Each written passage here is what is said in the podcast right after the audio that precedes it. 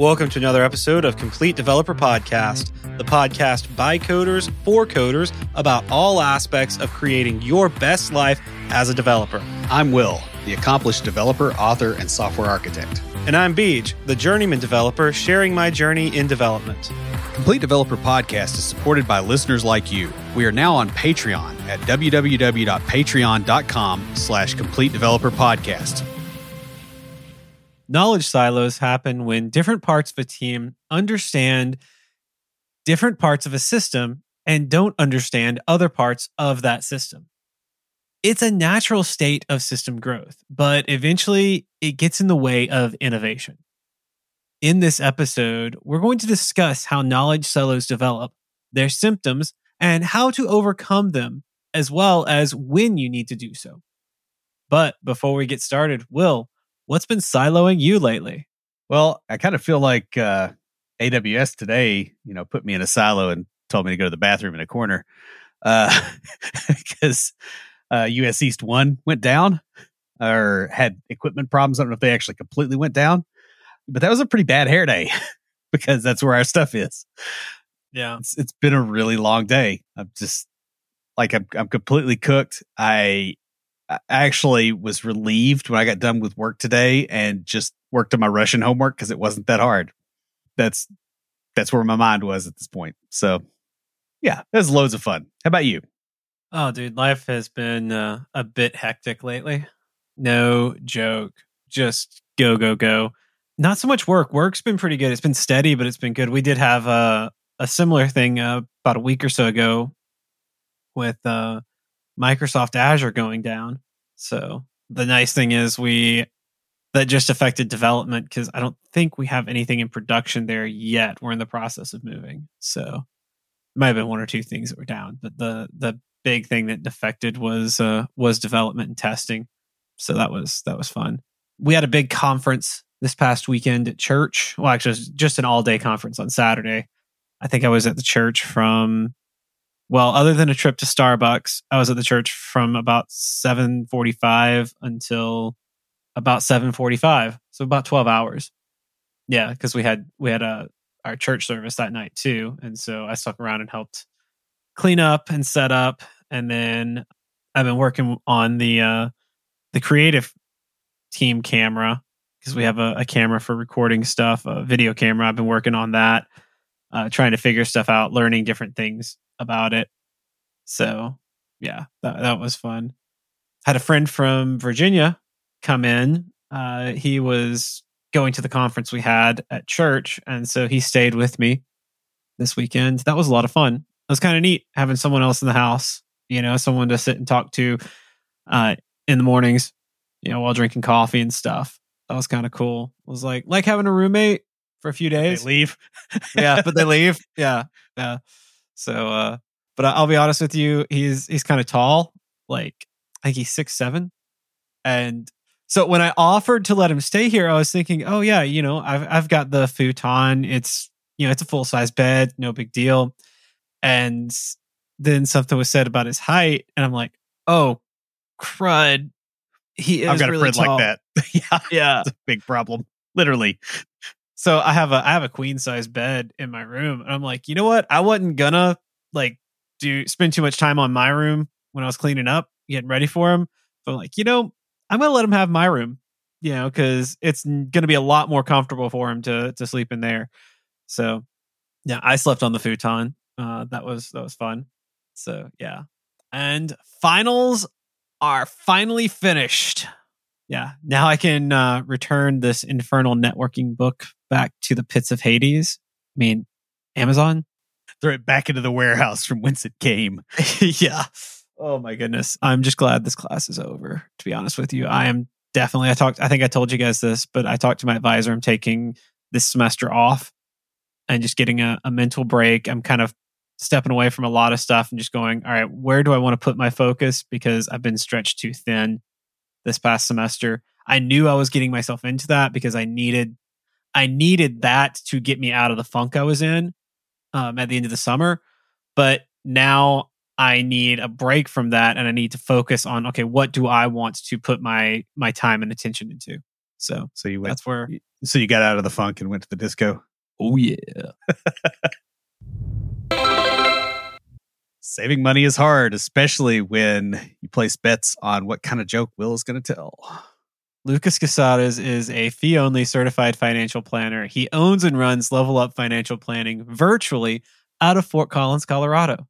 Yeah, and just like us uh, here at Complete Developer Podcast, he has a focus on helping you to not only establish an actual real plan for what you're going to do, but to take action on that plan so that you can create the kind of life you want to live. Yeah, guys, investing in financial planning services really comes down to whether or not you can improve your finances.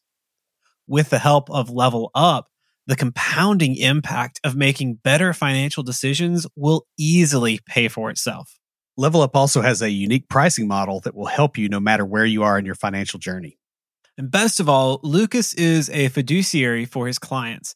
What that means is he's not there to sell you a product or to tell you you need to buy this or that, but he's there to help guide you. You pay for a service for him to guide you to a better financial situation. And speaking of guidance, you can catch his podcast, Techie Personal Finance Boot Camp, where he covers financial topics you probably face. And he also interviews other tech people there who share how they navigated their careers. And finally, he also has even more stuff on levelupfinancialplanning.com. Knowledge silos are very common in professional software development environments. They are a natural phenomenon caused by a variety of situations. Company mergers and acquisitions are one source of them. Another source is just having separate teams working on entirely separate projects that suddenly have to integrate. Knowledge silos can also be created when a company goes through a period of strong growth or decline. Regardless, knowledge silos are something you will encounter to some degree in every workplace. And it's worth your while to do what you can to attempt to break down these knowledge silos when you see them. Not only do they often create extra work, but they can also cause you know really subtle errors and even make it difficult to evolve your software to deal with ch- changing conditions in the market uh, and that includes regulatory issues knowledge silos also reduce the resilience of your organization as a whole making you dependent on a small subset of your team for critical functionality even worse they can also introduce an us versus them dynamic in teams that would otherwise work well together because you know the blame for a problem is always the other dude or other chick's fault. No.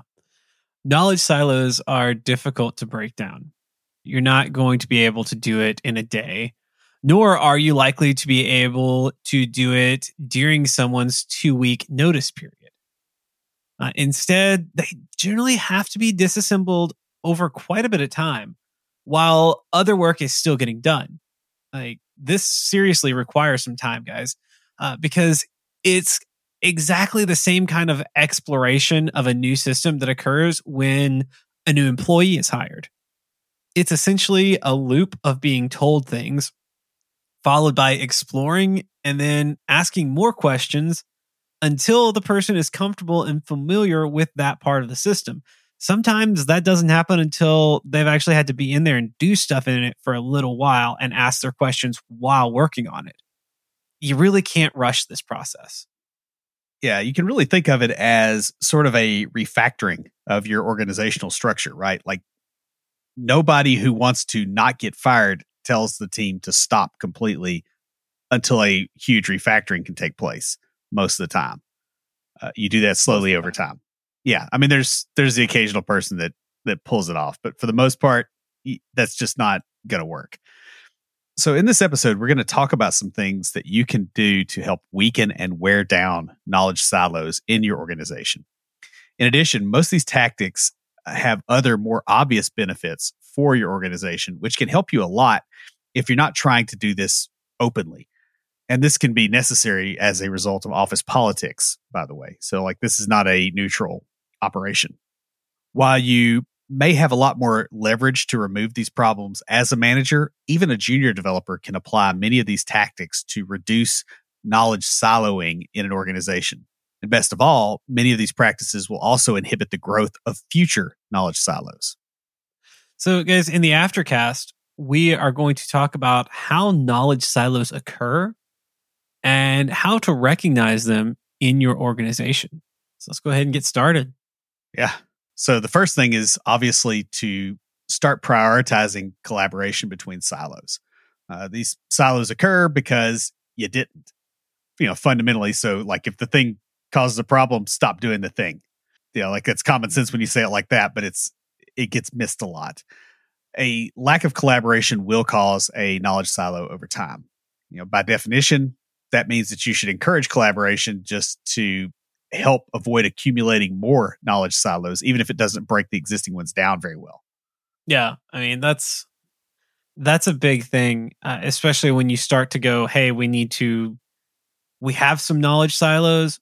Before even starting to break them down, you have to stop the process that started them because you may be breaking down this knowledge silo while another one is building up. Well, you probably are, right? You're making two yeah. teams collaborate, and there's a third team over here that's now completely shut out from what both those teams are doing. Yeah. When people from different teams work together, they obviously learn from each other. However, it also helps people establish work relationships that enable them to continue to learn even after the current task is done. And, and this is this is very important because I have seen this just like coming onto a team that did a very good job like of avoiding knowledge silos because they did have different teams. They they like you build something and then you kind of move to something else with a different team and like they mix mix it up so that you get different people talking about different things to one another. But i have literally seen someone on one team go to a person on a different team for help because they knew that person was really good at that particular area. Yeah. And and that's kind of what you're trying to go for here. It also just makes any future collaboration easier, right? Like people don't get comfortable with each other instantly. At least normal psychologically healthy people don't get comfortable with each other instantly. And while in tech sometimes we get accused of not being overly psychologically healthy, that's probably really not true at the level we like to joke about. But when you want to build a collaborative relationship, the goal is to reduce the friction of communication between different groups so that it's easier to do so that they do it more.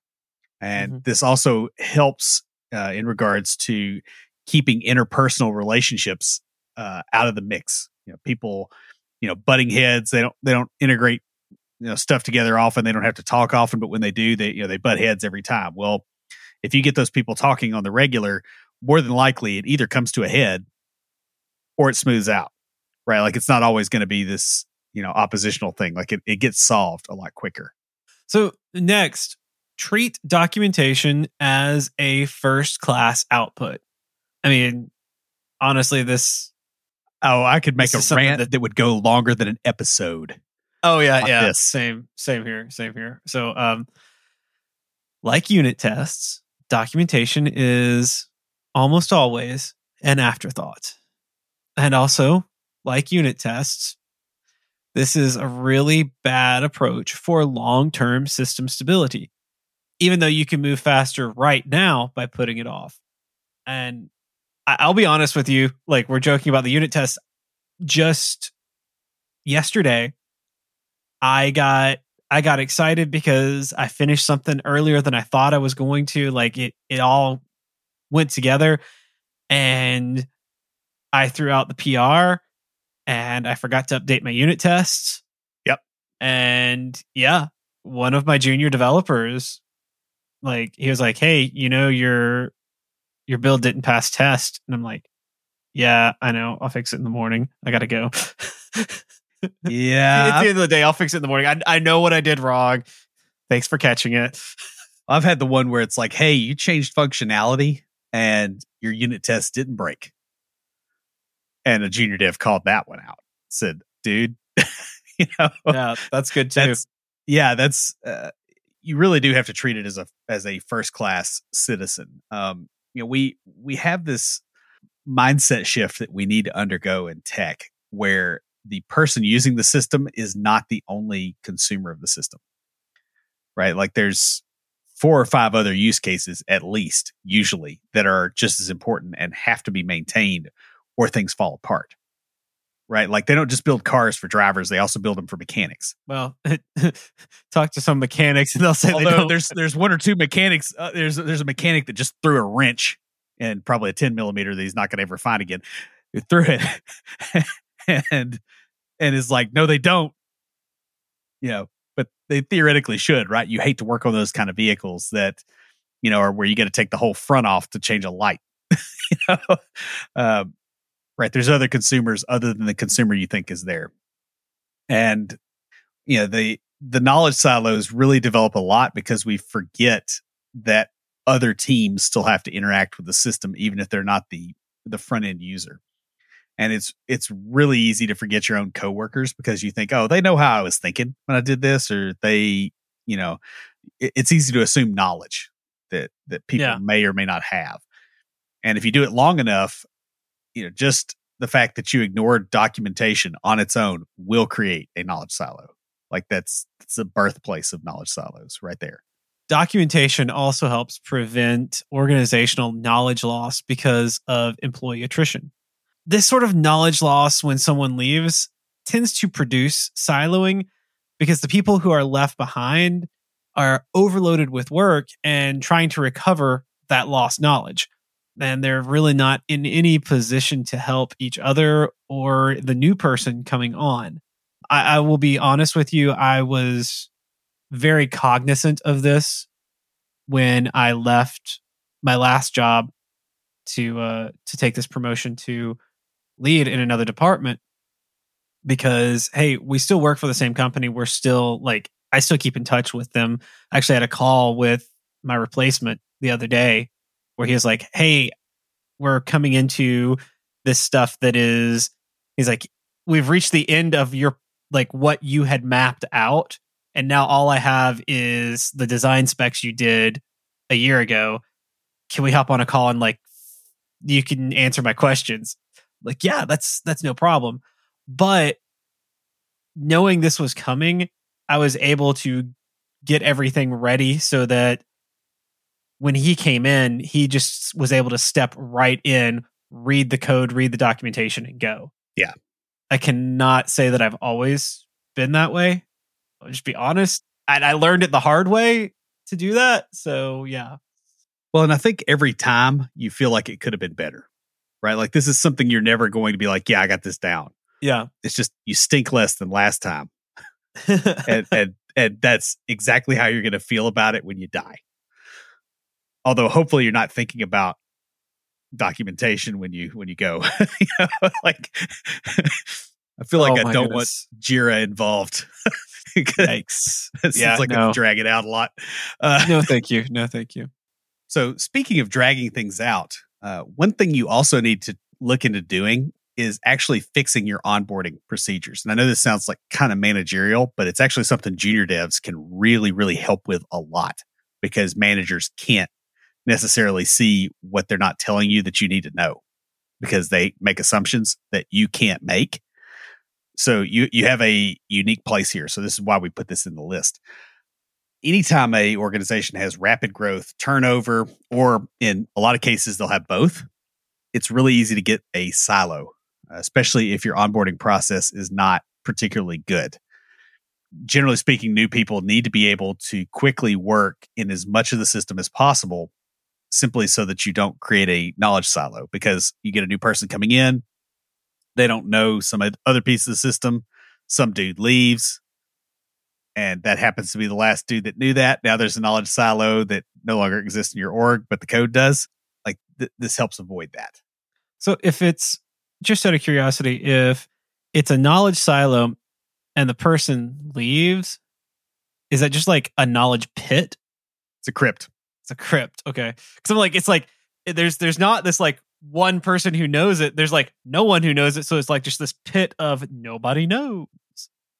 Yeah, it's a it's a null reference exception for your knowledge base. Oh yes, I love those. Not. Yeah, well, you have to catch it. yeah. No. So that's why you can't cover everything in onboarding. You want to make sure that if someone gets stuck in a particular area, they know who to contact for help. That's very key. I mean, no joke. I I've experienced this. Like I said, you know, what, eight months ago? Have I been here for eight months? Yeah, about eight months ago is when I, I took on the role, the lead developer role. And there's stuff that just two weeks ago I had to reach out and I knew who to reach out to to help me with this because they did such a good job of preparing me. I actually went back uh, and because I had to fill out some documentation and put in my hire date for this position. And uh, I was looking at my calendar because, like, you know, the week before I got hired, there's nothing on there. The week I got hired, it's like all full the whole week. Yeah. And some of that was literally like a two hour slot with with our architect for setting up my machine. Of course, we got in there and while we were setting up the PC, we found out, oh hey, you're getting a Mac. Like I had requested one and like, oh well, they have one for you, so you can pick it up Thursday. Oh well, we're not going to set this thing up then. Yeah. You know, get, get me to where I can go to meetings, and that's all I need. Yeah, our organization does a pretty good job with this because they make the team leads meet and train people on different things. And so, like, you already know several people you can reach out to who are senior uh, in various areas, and and that really helps. It's the first time I've actually seen, at least in a very long time, where onboarding was done properly or done reasonably well. Like it just most places they just kind of go, yeah, once your machine works, we're going to start throwing stuff at you, and and I don't I don't think that that helps them in the long term. I think they lose a lot more time by not doing this. That said, uh, you need to be really careful during the onboarding thing because like you can't overload people, right? Like you give them the fire hose, they're just going to shut down at some point. But what you also can't do is say, well, we're just going to cross train them later because as a new employee becomes more and more competent and useful, or you know, conversely, they become less competent and then they get canned, they get to where they have less and less time available to learn new things, at least in most organizations, right? Like your workload doesn't drop the longer you've been there, at least until you've been there a very, very long time. So, is next, you want to increase the scope of training sessions. When you have training sessions for your team, it's wise to try to open those training sessions for broader slices of the team than you're going to you think you're going to need basically. You know it doesn't have to just include developers. Other related jobs may benefit as well. Uh, yeah when we started using postman i trained the developers but i also pulled in the qa yeah. And like we we trained them but they really they weren't going to be using it until we had a project where they were and while i still had to go through and do some retraining with them it was a lot easier because they already had a basic knowledge of how it worked Yeah, well, I mean, like you train your people so they can execute on something. You train people outside your group so that they can go, "Hey, what about this?" yeah and that gets you like it it increases the pipeline of really good ideas that come to you. So it's it's it's not just a knowledge silo thing. It's like you're getting a bigger you're getting a bigger farm for your silo to sit in. Mm. I guess is the best way. To, I don't know. I really can't take that metaphor anywhere else without it, you know, ending up being. uh There's going to be a reference to cow droppings if I take the metaphor much further. So, so yeah, expanding your training scope really really helps. Um, the other thing it does is that you reduce or well you you reinforce the notion that understanding certain portions of the system is not just a task for a single team but that it's a whole team thing and that team can expand quite a bit. You know one team might be better at a particular set of tasks or they might be the default people but allowing other interested parties to attend makes it a lot more difficult for silos to form. Yeah. It also helps in other ways such as when you have to train a broader team you're not able to make as many assumptions about what the attendees will know coming in which is good because it makes you do a better job explaining which builds better training material. I this was another thing that i ran into training our qas on postman is i i found out that some of the ui devs really didn't understand how apis worked that well it was just a magic box to them well it is and- yeah. But I mean, this was more of the junior ones. um, who were you know pretty pretty new to the job, but still it was kind of like a magic box to them. Like they had done some in school, uh, like in their boot camp, but and so it was it was kind of cool going through that and like explaining it the way I was explaining it to someone who wasn't a developer, to where they were able to like I actually had someone come up and say like, "Hey, that really helped me. I have a much better appreciation for what you do as an API developer." That was one of the other developers. Yeah. So like that was really cool. So another thing you need to do, and this one is actually sounds easier and is actually harder than you might think, but you want to stop playing favorites, or you know that's if you're a manager, or assuming that certain work is only for elite developers. So if you're a regular dev, in some environments you get knowledge silos that aren't really created by lack of sharing, but it's a lack of trust, or by things like management protecting certain groups from having to share their knowledge for various reasons. While this does protect their time and attention in the short term, in the long term, it means that they're the only ones that can handle certain issues. And as they handle those issues, they accumulate knowledge that doesn't go out to the rest of the team. Yeah. I mean, this is this is one of those things where I've seen this where it's like, oh well, only these people work on this system because you know they were around when it was built and so they understand it and or like oh go to this person for this kind of story because you know they're really good they can they can handle the tougher things. Don't telling junior developers not to take on difficult tasks. And there are there are times where it's like hey you know we we have a time crunch. So I was like, hey, let me take that and you guys grab this other thing. But right now, and most of the time, I encourage the junior developers on my team to take on the challenging tasks, partly because I want to see how far they can get on their own, but also because I know that my job is to help them. So I'm going to get to be a part of it either way. Yeah. Well, and I mean, the other, the other thing with with doing that, you know, is that the junior developer has a set of perspectives that you don't. Yeah. And like I've I've legitimately seen them go in and go, okay, this is way too hard to understand and come up with a simpler solution than a senior dev would have. Mm-hmm. That works just fine. And you know, like you or I would just hack around it or you know deal with it with with the complexity and a junior dev might go okay well this just needs to be a for loop. And and that's the extent of it and they're absolutely right and we can't see it. Yeah. No and that that's that's true.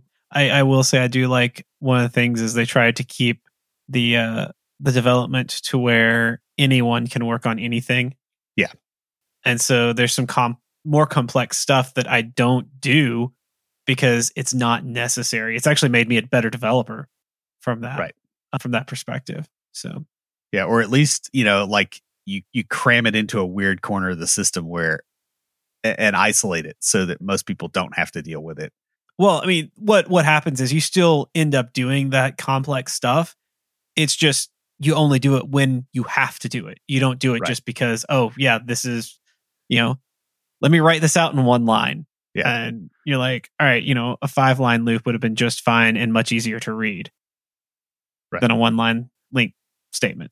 Yeah. So anyway, especially with the left outer join and all those. Oh yeah, yeah, yeah, all sorts of fun, all sorts of fun. Um, also, guys, like getting back to this point, members of a favorite team will be more reluctant to learn things from outside their team because, from their perspective, the others aren't the favorites.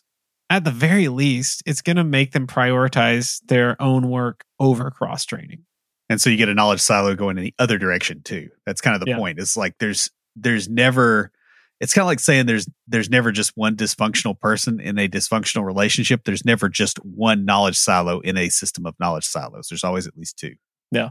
The other thing with playing favorites is that it can also increase churn which also creates knowledge silos and knowledge loss yeah now this sounds like it only applies to management and I know Will said this a couple of times too already throughout this episode because there's a lot of stuff that sounds like it's it's just management talk.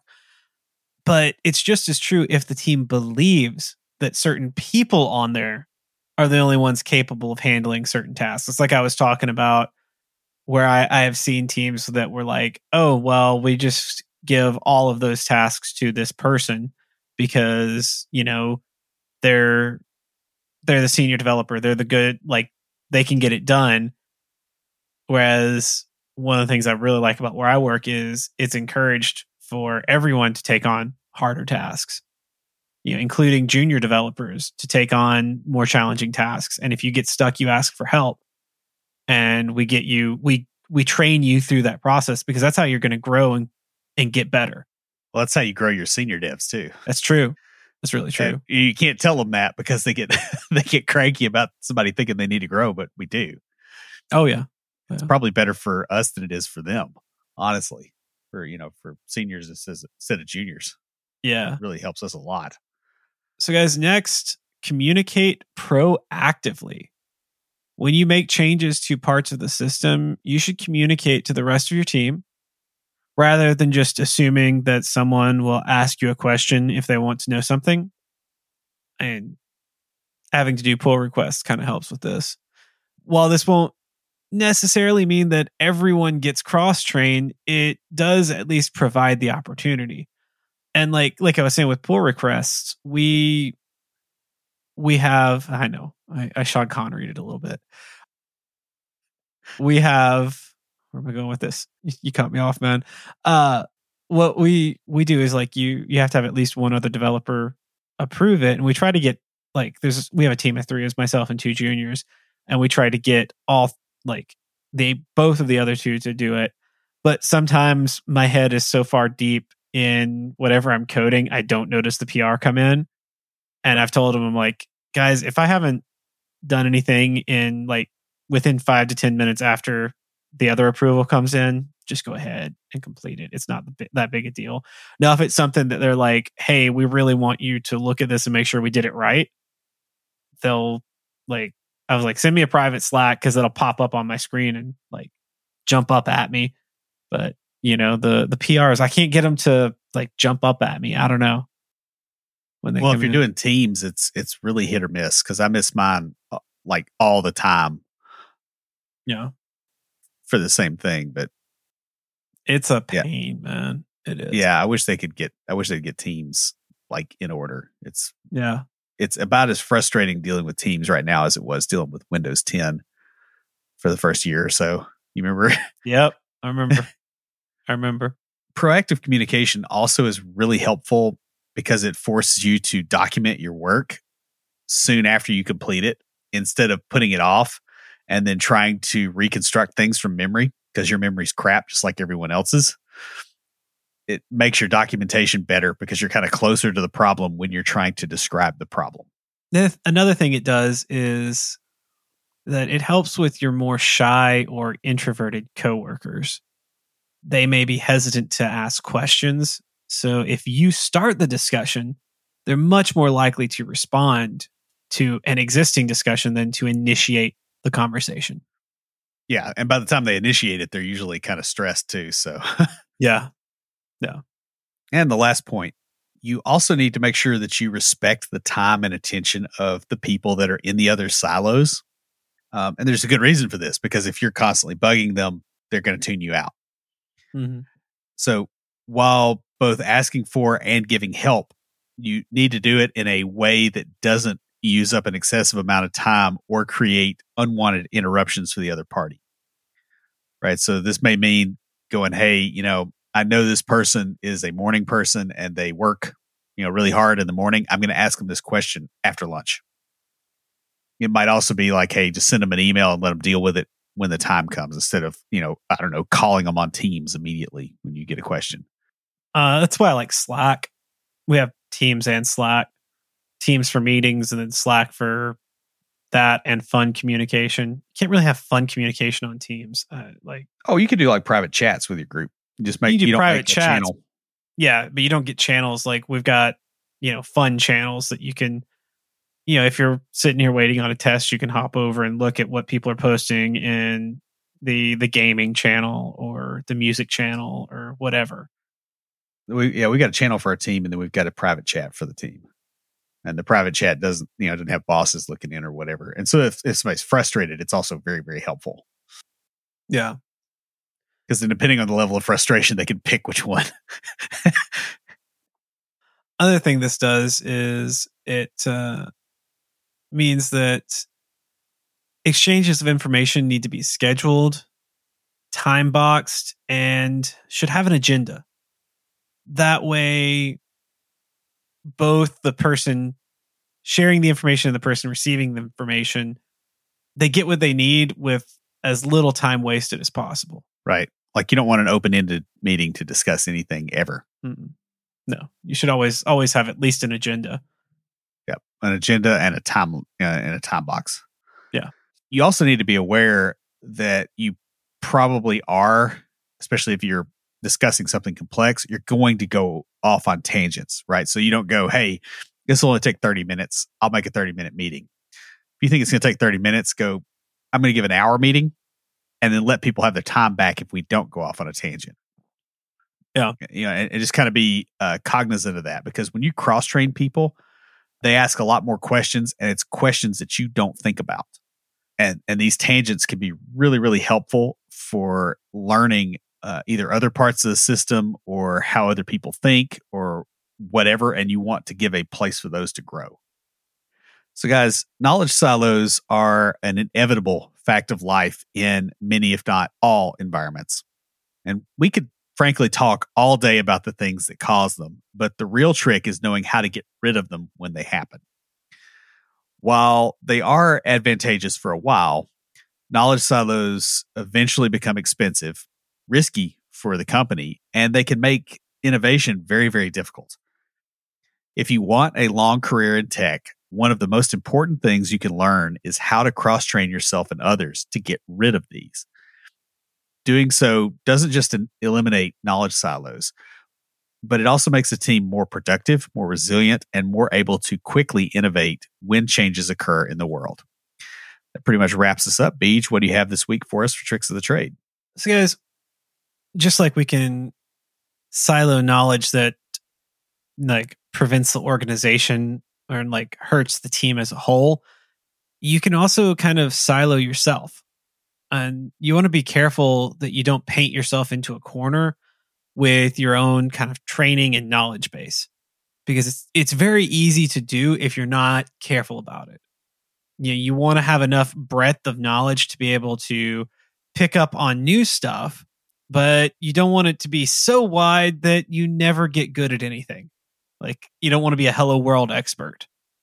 You could be a like I, I've known plenty of people who like you know at that junior level you do need to be like you want to have your breadth of knowledge there you know the top of your t at at that junior level and some people never dive into anything they they don't ever like they spend too much time there and so they're just sort of stuck in this yeah i can do a little bit of everything but i'm not really good at anything. And you, you kind of want to try to avoid that. Now the other side of that same coin is you know while you want to have enough depth in an area or two to be an expert you don't want to have so much that you neglect learning other areas that may benefit you in what you're doing in that area of expertise the way i think about it is when i i did my dive uh, i went into the the c sharp api side because when i started i was angular c sharp and sql i mean that's kind of what i did that was my breadth there. And then I dove into the C sharp side. But I didn't neglect the other. I didn't put as much effort into it as I did the C sharp, but I still kind of kept up with the changes in Angular and things like that. So that when I did get this promotion to this lead, I ended up leading a team. Now we're doing both front end and back end. But when I first started, we were the front end team on a project. And so I'm coming from being like the you know .NET Core C sharp guy because I was the one who dove into that first. So I was the one who was the expert on it.